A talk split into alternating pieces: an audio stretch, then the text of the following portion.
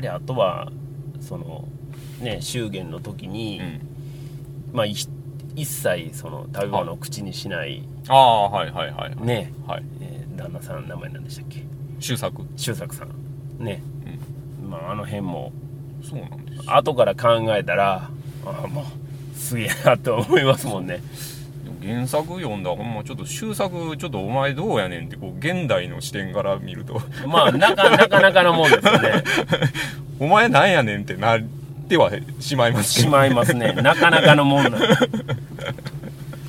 やでもまあね周作は周作でね。うん。はい。かわいそうなそうなんです話でよねはあるんで、うん、やっぱりその家族という方にうん。はめ込まれてう抑圧された。うん。お姉さんがやっぱりあれだけうんこうリベラルな開かれた方なのでそうね。そうね。そこに影響を受けてないはずはないんですよね。うんそうですね。兄弟なんですから。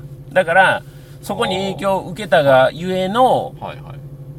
そんな身分とかうんうんうん。そういうなんていうんですかうん差別的な意識とかうんうんそういったことも関係なうんく一人の女性としうんてリンさんを好きになったうんうん。っていうところまあ原作の話ですけどね。うんうんうんがあるとは思うんですよね。うんうんだからそれが結局そうは言うてもやっぱり家の力にはうんそうなんですよね。かなわずに結婚をすると。そうなんですよね。いう。だから結局まあ誰でもええっちゅう話なわけじゃないですか。そうなんね。あの女郎じゃなかったら誰でもええからそうそうそう仇の娘を誰かめとれという話になっとるわけですよね。まあまあ表現はされませんがおそらくでもそうですからね。そういう話。明らかに。明らかにそういう話なんですよね。で小さい時に見初めたあの子っていうのをまあ多分当てずっぽうみたいな形で言うたんやと思うんですよねまさか、まあまあまさか探してきよったで。そうそうまあまあ可愛かったしみたいな ぐらいの感じで言うたんやと思うんですよ。ほんならバッチリ見つかっそれていい話ですね。いや、まあ。でもこれねほんまでもね突き詰めていったら結婚制度ってなんやねんみたいなことにもなってくるんですああまあまあ結婚ってなんやねんっていそうそうですよね。うんねもその形にやっぱりこだわるっていうのが、まあこれぐらい、う、はい、その、身をなさんというか、そうそうん中身を伴わへんっていうところがね、はい。出てしまうっていうのがあって、結構根本的なところの揺らぎにきますよこれ。そうそうそうなんですよね。うん。面白いな、うん。だからそらね、そういう背景を考えて、うん。あの場に座るとなると、うん。そらまあ飯は食えんわなって飯は食えないうふうになりますよね。まあまあまさにあそこでバクバク飯食うてるようでは、これはもう、修作でもええ加減にせよと。お前ちょっとそれはないでそれはないやろというふうになるんでね。まあまあ当時の感覚からしたらっていうことうんはあるんかもしれないですけどね、まあまあそうですね。うん。まあただね、やっぱりそう時代、すべて時代のせいにするっていうのも、うんまだちょっとどうなのかなというところもあるので、うんまあまあまあ、ただね、しか仕方ない部分はやっぱまあ多くあったとは思いますが、ペップさんははい。あれですか、身内身内の方っていうかはい、あのおじいさんおばあさんとかははい。どんなんどんなんなんですかっていうか。あのね、僕、あれなんですよ。おおじいさんおばあさんはもうみんな遠いんですよ。あの、はいはい距離的に遠くて。はいはいはいはいはい。だから、ほとんど会ってないんですね。へー。え、はい。ご存命なんですか？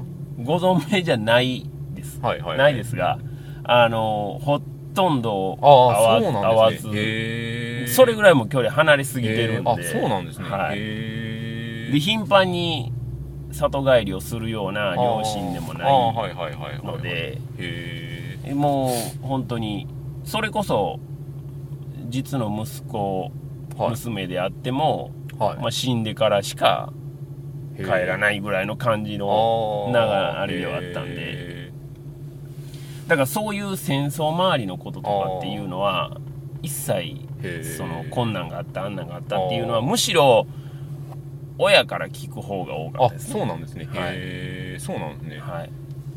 どんなまあとにかく、はい。えーっとまあ勉強なんかはまずできなかったと。ももうとにかく家の手伝いをしなかったら飯は食わしてもらえないと。いうのはもう何回も聞かされましたね、はい、そうなんですね、で、えーっとうちの親父っていうのが長男なんですよ、はいはいはいはい。でえーっと7人兄弟。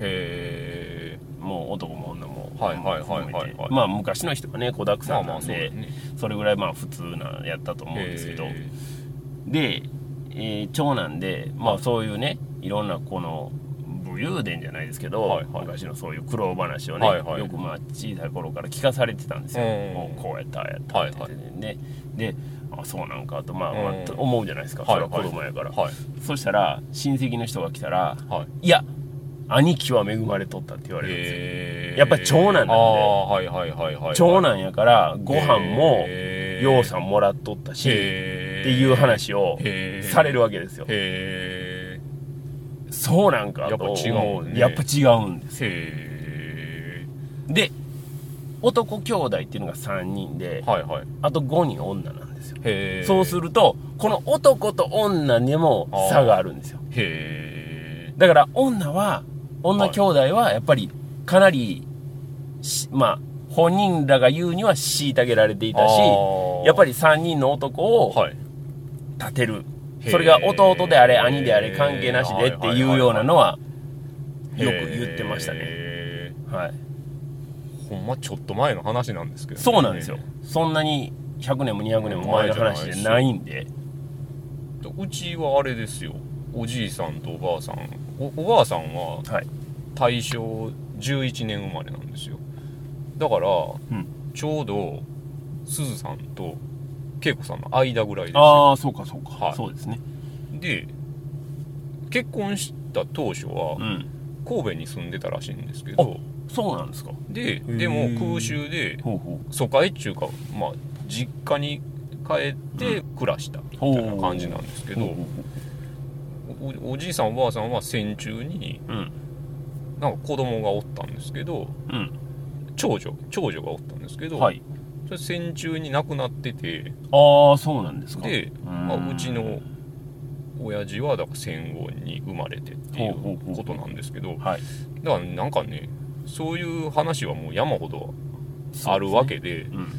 だからそういうのを知ってると余計にねその北条家うん裏の家みたいな話はすごい身近に感じるっていうのはありますよね。そうですね。であれですよ。すずさんとはい。すみちゃん。はい。あの二人めっちゃ良くないです？あのあの二人のシーンも あ最高じゃないですか。ね。最高にいいですね。あれ、うん。でも結構年近いじゃないですか。はい。あの姉妹。はい。あんな年近い姉妹あんな仲ええんかなって。ああ思ったりもしたんですけど。多分ねそれはお兄ちゃんが鬼やから。それもあるんですかね。の絶対あると思います。お兄ちゃんがやっぱりその仮想的みたいな感じになるから女同士っていうか虐げられてる者同士は仲良くなるっていうのはあるんじゃないですか。時代的な部分もあるんかなとも思ったんですよ。うん。うちのそのおばあさんも、はい。え4人姉妹なんですよ。ほうほで次女なんですけど、はい。長女は結構離れててううん。でうちのおばあさんでうん。三女四女はい。やったんですけどその下の3人めっちゃ仲良くてへなんかずっと遊びにあそうなんですね。晩年までずっと遊びに行ってあすごいすごい。仲良かったんでへえなんかそういうのもあるんかなってうんうん思ったりね、うん。面白かったですけどねそうんうんの辺、うん。あとまあ食べ物の話で言うとはい。やっぱりうちの親なんかから聞いた話だともうとにかく芋あ芋しかなかった。って言ってましたね。あ鹿児島なんで、ああそうなんですね、はい、へもうとにかく芋えだからもう芋はもうほんまに大人になってからもう食べたくもないっていうのは言ってましたねプロテスタントですね。ある意味で。そうです。もうとにかく芋やったらしいですよ。もうもう芋はだけはもう見たくないっていうぐらいもう芋しか食べるもんがなかった。食べ物は大変ですよね。大変ですよ。だってそそのあのねこの世界の片隅で、まあすずさんが苦労してるのは、だってもっとひどいわけじゃないですか。もっとひどいですよね。うん。芋があればまだいい方うで、ん。芋もほぼない状態うん。で、なかなかあれでね野草を摘んで食べて、いやいやほんまにと大日本帝国はどんだけブラックやねんっていう話ですよ、うんいやまあまあまああ本当そうですけどね。あの朝鮮併合してたじゃないですか、はい、でもう併合してうん以来ずっとうん。この国はうん朝鮮がん。どんだけ飢饉になろうがうん米をそうそうそう。バンバン買ってるんですそうよなんですよね。でそこまでしといてなんでそれ回ってないねんっていう。そうそうそう それどっかで止まっとんちゃうんけ？いやもう完全にそうですよね。うん。うん。ほんま超ブラックですよ。うんいやまあ本当にねまあいつの時代もしわ寄せが来るのはね、まあ、最下層の人たちになってしまうんそうでそうなんですよまあそれをこの世界というか、うんうんこの作品でははい。ちゃんとそれもしっかり描いてあるのでそう別にそうそう。そういやそうですよ。そこもねうん。その滝さんがさっき言ってた想像力の話で、これはうん。遠い昔の話でも何でもなくてう、ん。もう本当にわずかうん。60年とかぐらいの前の話なんですよね、この60年がまた再び起こるっていうことも可能性としてはやっぱ全然あり得る全然あ話なんで。り得ることですからね。うん、だからそうならないために、うん。いろんな作品がありこの作品もそのうちの一つでありっていうことなんで、ああのーほんまにそれは大事なことで、うん。てかあの暴力の人類史っていう本があって、はい。それはそのもうずっと長い人類の歴史の中で、はい。そのいかに暴力が減ってきてるかっていうのを、うん。まああのすごい検証してる本なんですよ、はい。もうすっごい長いスパンでね、はい。であの人類が急激に暴力的じゃなくなった瞬間っていうのがあって、うん。それはあの印刷技術が発展してうん。本ができた時うにんすごい急激に暴力性が減ったんですよ。おー。一回ね。でそれは 本を読むことによってうん。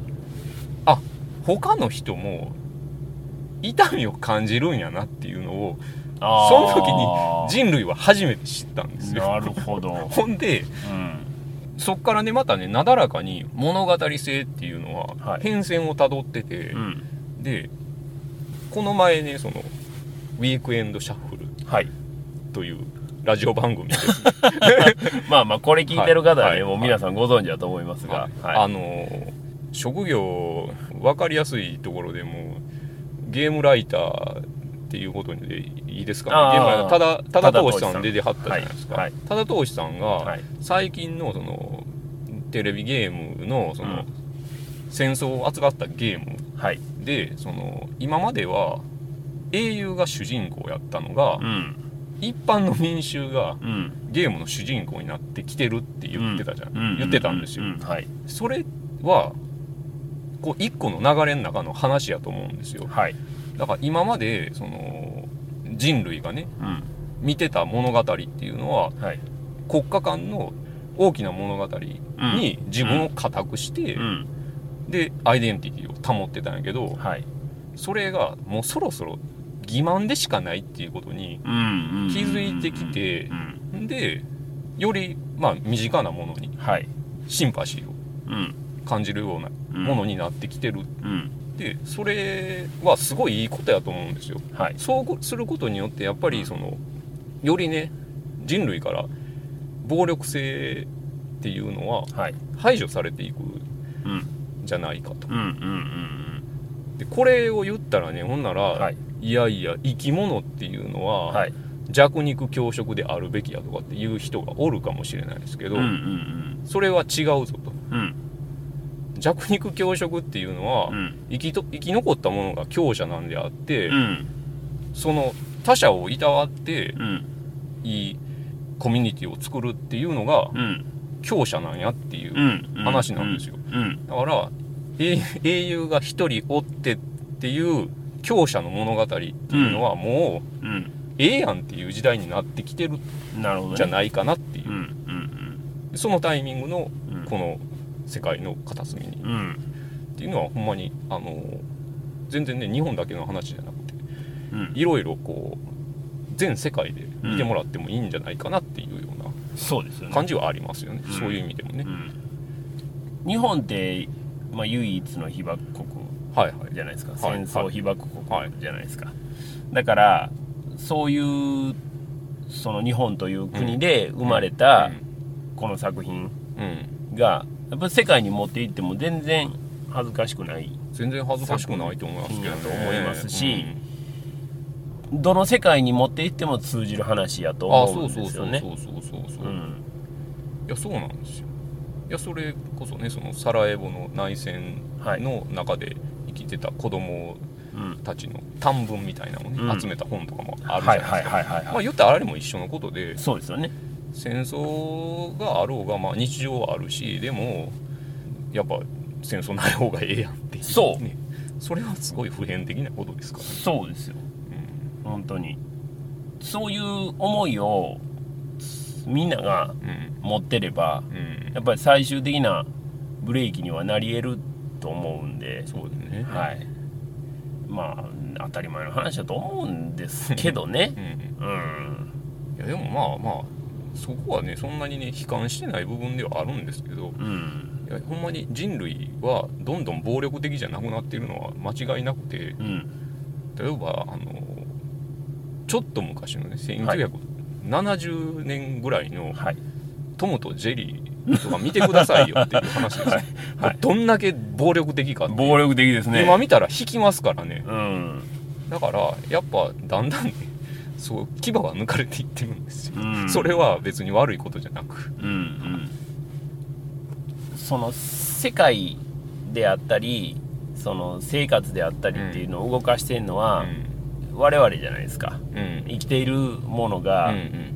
動かしてるっていう話なんで、動かしている人たち一人一人の本当にうん。気持ちの持ち方うんで動かし方ってやっぱりいくらでも変えれると思うんですよね、うんだから悪い方向にもし国のリーダーが、うん。えー舵を切ろうとしたら、うん。それにその諦めるんじゃなくて、うん。我々はやれることはまだうんいくらでもあるそうですねと思うんですよと思いね。ますけどねでその悪い方向にもし舵を切った時にうん。起こることっていうのは、うん。例えば本作で描かれてるようなことっていうのがうん。起こり得るわけじゃないですか。うん。そうそうそう。そうなんですよ。だからそうなった時にこれをやっぱり見てる、うん。見てないっていうことで言えば、うん。明らかにやっぱり結果は変わってくると思うんですよね。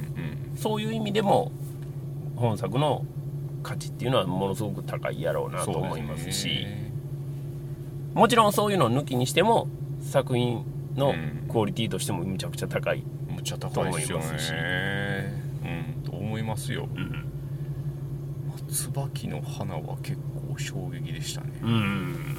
それはやっぱり鈴さんってなりまなした。かなか。でもなんて言うんでしょう。その顔も知らんは人。まあすずさんは覚えてないわけですよね。すずさんは覚えてない顔も知らん人のとこに行くとなった時にうん。ただ単に行くっていうのはやっぱりうん。女性一人の女性としてうん。二十歳ちょっと前の女性としてはなかなか厳しい話やと思うんですよね。だから心に思ってる人を思いながら全然見知らぬところに行って嫁ぐっていうのはまあやっぱあの祝言のシーンはすごいよな。うんなんやねんってなりません？そうですね。新郎新婦なんやねんってうんなりますよ、まあまあそうそうなりますよね。いややっぱ。どっちもが望んでないわけですからね。そうなんですよ、うん。それが面白いよな、まあそれをやっぱりユーモアを交えてそうですね。ため単純なメロドラマにするのはそれは簡単な話ですけど、うん。うんそうそうそう。それを本当にユーモアを交えてしてるのはえらねその描きつつ、うん。そうやっていろんな要素を差し挟んでいるというところがすごいなとうんすごいですね。いうことですよね。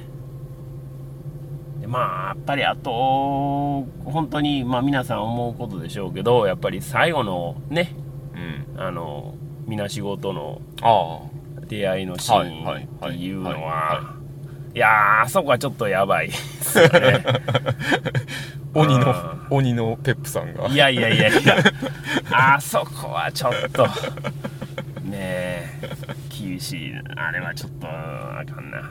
と思いますね、うん。ちなみに僕2回目見た時に、まあ、見る前からこれはあかんよなって思ってたのははい。実はめっちゃ序盤で、はあはあもうはあのおばあちゃんの家に行くじゃないですか、はい。おばあちゃんの家に行って、うん3人で並んで昼寝するじゃないですか、はいはいはい。もうあそこ絶対あかんわって。まずあそこがもう絶対あかんわ。おー。もうあのもう未来を見てるわけじゃないですか。それがもうそうですねうん。えーってなるほどね。まず1個目はあーってなりましたね、うんうんうんねまあいろいろしまあ僕波のうさぎのシーンもなかなか厳しいもんがある。ああそうなんですね。厳しいっていうかね。がグッとくるもんがありましたよえーうんあのいろいろ水原さんのねはいはいはい。言葉がこんな海じゃ嫌いになれんじゃろうが言うじゃないですか。言いますね。うん。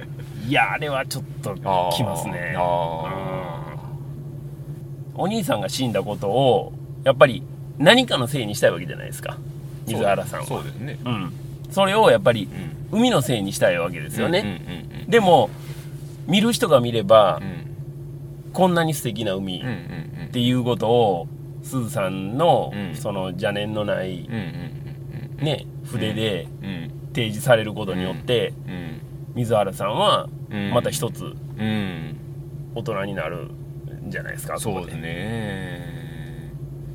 そしてなんかねどどっか行っちゃいますからね。そうなんですよ。どっか日常から外れていってしまいますからね。そうそうそうそう。切ないですね。でねその後彼は志願兵として戦地に赴くわけでしょ？うんいやいやそれはもうかなりきますよねこれは、彼は彼なりのやっぱプレッシャーもあったでしょうしそうでしょうね。兄がいなくなったということでね、うんまあこれはもういろんな人がね解説されてるのも含めうんうんすごく表現されてるところが多いうんので、うん。まあまあちょっと本当にすごいなとうん。は思いますようね、ん改めてこの作品がまあ今年完成の日の目を見てねうん。こうやって救う少しずつですけどうん。皆さんの目に留まるようなそうですヒットになりつつあるので今喜ばしいなと。そそれももうすごい感動的ですよ。そうですよね。最後クラウドファンディングのはい。出るじゃないですか。出ます。はい。あれがもうあってなりましたね。ああ まあまあわ本当そうそうですよね、であれこそがやっぱり僕らがうん。こう思い描うく未来じゃないですか。そうですよ。うん。ああやって名前がまあうん。便宜上ね名前は出るんですけど僕たちはああやって名前を刻む刻まないにかかわらずそこにこう応援することによって一つのことが成し得るということの恒例やと思うんでこれは映画に限ったことじゃないと思うんですよね。しょうもないね。権力者うん。に対抗するのはねそうそうそうなんですよ。本当に。本一人当にね。一人のね。そうそうそう。小さな力。いや本当そうですよ。と思いますよ。はい。ほんまに。ちょっとずつねテレビでもなんか露出がされてきつつあるという話を耳にしてますので。そうですね。はい。まあこれはもうこんだけヒットしてきたら無視できんでしょそら、んっていうことなんですよ。これはやっぱりもう勝利やと思いますよ。うん。もっとバカ勝ちしてほしいですけどね。まあねそうなんですけどね。うん。ただやっぱりそこまではちょっと現実的な話で言うと、うんうんうん。なかなか難しいもんもあると思うんでね、うんただこれでテレビが少しずつでもうん。真実を伝えることに目を向け、そうですね。てそういう人たち、まあ、テレビ局をを構成している人たちの中の意識が変わってくれば、一番いいですね。第2第3のこういったことが可能性として低くなると思うんですよね。ね。それが本作の意義でもあると思うので、いい映画ですね。うん、ではあの突然の告知にもかかわらずですね、はい。いろんな方からご意見をいただきましたえー、ありがとうございます。ちょっと,、えーっとご紹介したいと思いますが、はいまずツイートの方からいきますかね。はいひろたさん。はい滝さんめっちゃ語りたくて弾け飛びそうなのかしらって書いてます。だいぶ喋りましたね まあ、どれぐらいね、あのーはい配信してるかはちょっとわからない。現時点ではわからないんですが。それから、ロンペイさん。ウィンターリーグ以前ツイートした感想の修正版ですが、ウェブのホームから送りました。ということで、これ後で、あのあはいはいご紹介したいと思います。えーミカさん。はい今日深夜収録、ペプシは土曜日も仕事じゃなかったっけ？ってはい、仕事です。すいませんありがとうございます。お疲れ様です。それから、えーゆずちんさん。追試はすごく長くやってる。ネットの両親だから大事にしたい。いやあありがたいですね。ネットの両親という 気持ちは僕の中ではないんですけど 長くやってるのは間違いないですね。はい。素晴らしいね、ありがとうございます。それからジミーソウルさん滝さんと自分が初めてお会いした霧島の時みたいな展開ですね笑い。ああそうですよ。その時はジミー・ソウルさんとマクドで収録したんですよ。そうなんだ、はい。えその時もま幻の。音源取ったんですか？ああはい。へえあるはずですよ。あ本当ですか？はいはい。おおそれからえーっとあ美香さんもう一個いただいてまして、この世界の片隅に見た後あそこをまるっとカットしたのは仕方ないかと思ったけど日が経ってからやっぱり入れてほしかったと思ってしまった、そうですね。あの話がないことで何かモヤモヤするよ。うん。ということで、完全版カモンうん。そう。ねえ難しいですよね。やっぱりもう今でも2時間超えてるわけでしょ？うんそうやねんな。だからこれ以上長くすると今度はそうやねんなこの作品の成り立ち上、劇場かかかる劇場が非常に限定されてしまうっていうのがあるじゃないですか、ああまあね。ね、だから劇場公開版はもうこれで仕方がなかったかなっていうような気はしますけどね、僕はでもその分もうま恵子さんを全力で応援して。います、まあ恵子さんもね本当にね厳しいどんどんね鈴さんもそうなんですけどど最んどん奪われちゃうんでね。最後のもう恵子さんの慟哭はねやっぱ映画の方がねすごいきつい。そうですよね。原作は割とうん。さらっとしてるんですけど、うん。あれはたまらんですね。そうですよね。それから SKD さんうん。はい。娘を娘を半ば強引に誘って来週この世界の片隅にを見に行きます。どんなことを受け止めてくれるかとても楽しみ。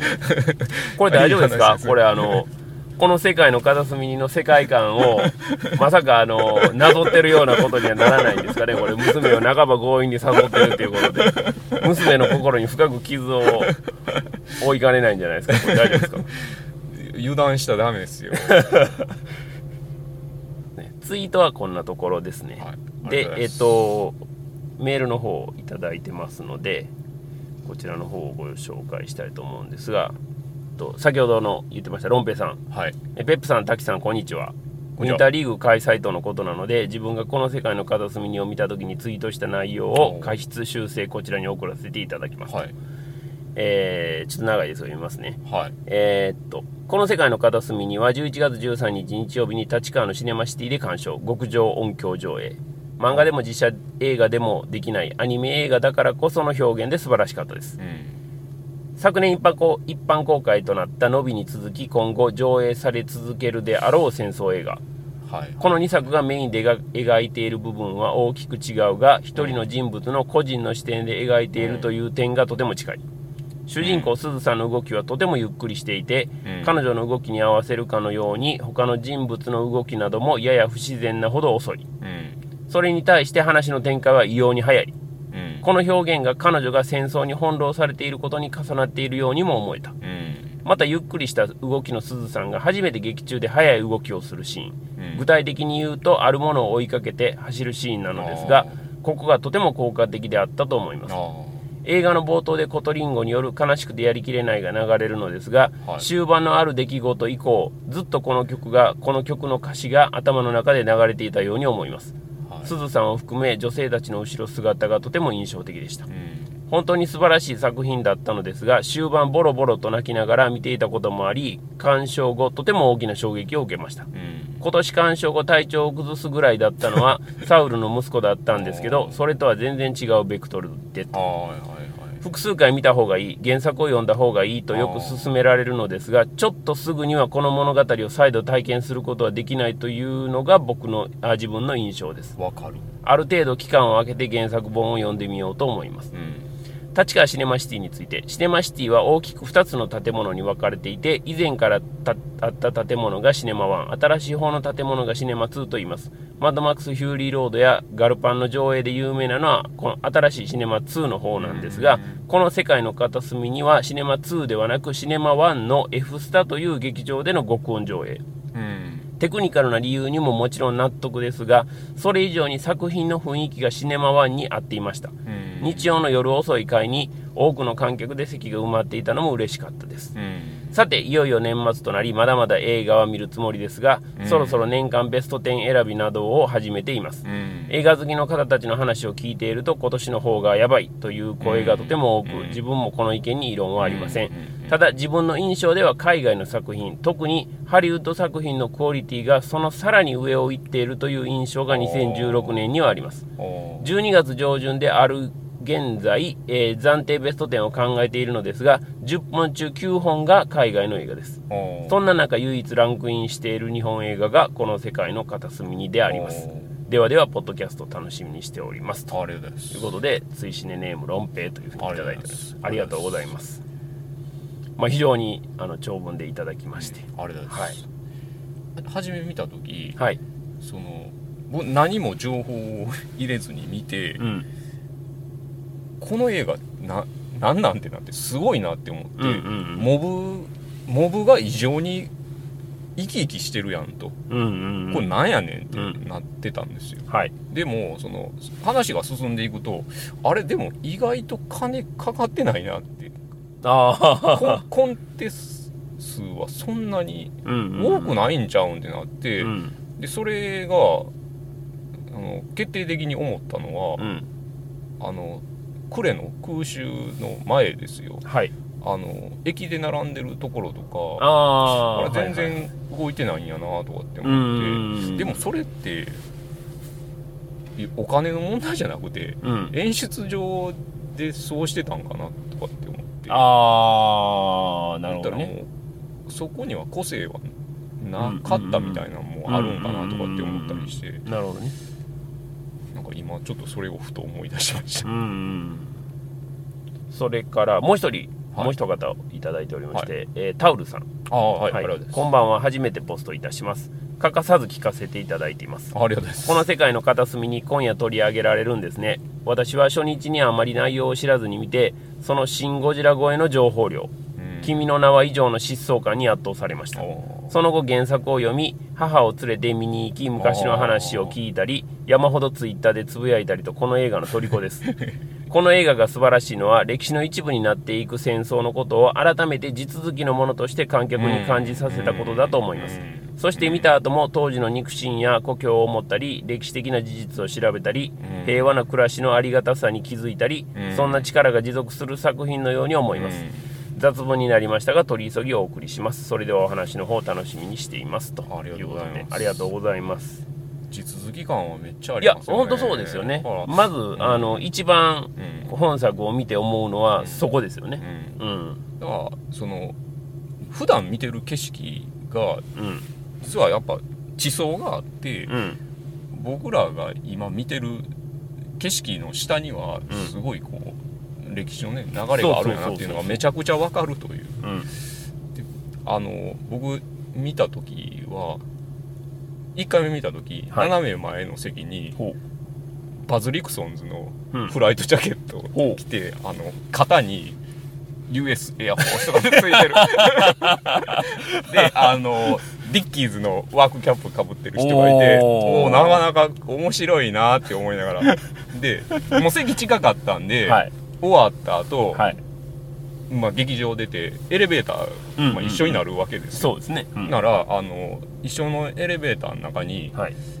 あの学生さんかなナードって感じのおー。白人の 若い小柄の男の子がいて。ほうほうほうほう。あなんかこの絵面なんか面白いなって。不思議な。不思議な空間ですね。不思議な空間やなって思いながらでふと自分のことを振り返ったら、ん。僕もその日ねあの石川県の小松にはい。航空プラザって言って、うん。あの飛行機を実際の飛行機を展示してある博物館みたいなとこあるんですよ、ああそうなんですか。はい。そこに、あのー自衛隊のグッズを置いてるコーナーがあってお。販売してる。販売しててはいはい。でそこでねその義理のお父さんが、はい。自衛隊のうん丸展望をうんうん買ってくれたんですよ、おお僕その日その自衛隊の丸展望をかぶって。被ってた。で上の服は、はい。あのダックカモのカモフラ柄の、はいはいはい。マウンテンパーカー着て 行ってまあまあの格好しとるまあまあやないかこう右オタに挟 まれた白人みたいな。この状況なんやねんってなったっていう平和ですよ。すずさん今は平和になりましたよ。もそうですね。今はね。うん。まあこの平和がね本当に長く続くことを はい。本当に祈るばかりですよね。う。ん。そのために僕らがね平和を続けていかないといけないってことですよね。では、えー、と今回はウィンターリーグ第一戦ということではい。お送りしましたけども、通常回はいレギュラー回はですね、はい。えー今月もう一度ございまして、はい。これが、えー12月の16日からはい。18日金曜日から日曜日まで、はい。えーログワンスター・ウォーズ・ストーリー。はい。こちらをですね、えー鑑賞していただいてネタバレはい。なしの感想をまた「ハッシュタグ #TWCN」をつけてはい。ポストしていただくと。はい。で我々も、えーちょっと時間を合わせて何度か、はい、見に行こうと思ってますので、はい。これを見てまた、えー表の回裏の回ということで、通常通り収録をしたいと思います、はい。はい。でせっかくなんで、はい。まあ、ローグワンスター・ウォーズ・ストーリーということで、まあ、スター・ウォーズまあはい大ネタじゃないですか、そうですね。なのではい。皆さんにここで、はいはいはい。もちろんあの今はいつも通りうんうん。ネタバレなしの感想をはいはい。いただくのはもちろんなんですが、はそれにプラスアルファとして、はい。まあ、ポッドキャスト用の投稿用ということではいあなたの「スター・ウォーズ・ストーリああいいですね。ー」を教えてください、はいはいはいはい。こういう形でちょっと募集をしたいと思います。もうだから「スター・ウォーズ」と直接関係あるなしじゃなくてもええっちゅうかうちの家の犬の鳴き声が「うーってチューバッカみたいに鳴きますみたいな。ああそうそういうのももちろんいいですし。チューバッカみたいに鳴きますって言ったらチューバッカに怒られそうですね そうですね。チューバッカみたいですとか。はい。そんなんでもいいですし。そうですね、はい。うん。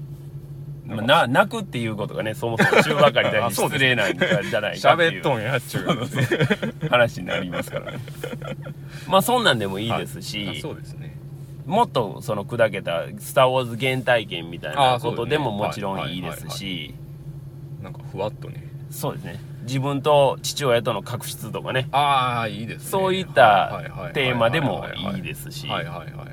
何でも「スター・ウォーズ」に引っ掛けてもらえたら何でもいいんおで父さんに手切られましたみたいなそうですね。敵やと思ってた人にお父さんって言われましたとかね。ああそういいですね。そういうことで、はいあの何でもいいんで、はい。ぜひ。ぜひ。あの、はい。エピソードを含みではい。いただけると大変嬉しいかなと、よろしくお願いします。もしそこのボリュームが増えたら、はい。それだけでまたね分割でいいですね。配信させてもらってもいいんで ぜひあの皆様腕を振るってですね。はい、何が楽しいかって、まあ、僕とペップさんが一番楽しいかそうですもしれない。ねまああの僕らが非常に楽しいんでまあ一応年末なんでねね。そういったお楽しみもあったら、はい。年始にねね。まあ、お暇な時にこう、はい。また聞いていただけるんじゃないかなと思いますんで、はい。はい。ぜひとも皆さんあのご協力いただければと思います、よろしくお願いいたしおます。そんなところですか？ところですね。はい。ということで、えー、追試ねポッドキャストウィンターリーグ第一戦、はい。この世界の片隅にはこの辺でお開きにしたいと思います、はい。お相手は私追試ねの主催ペップと滝でした。でした。はい、次回追試ねポッドキャストローグワンスター・ウォーズ・ストーリー、えー9回表裏ですね、はい。もうどうぞよろしくお願いいたします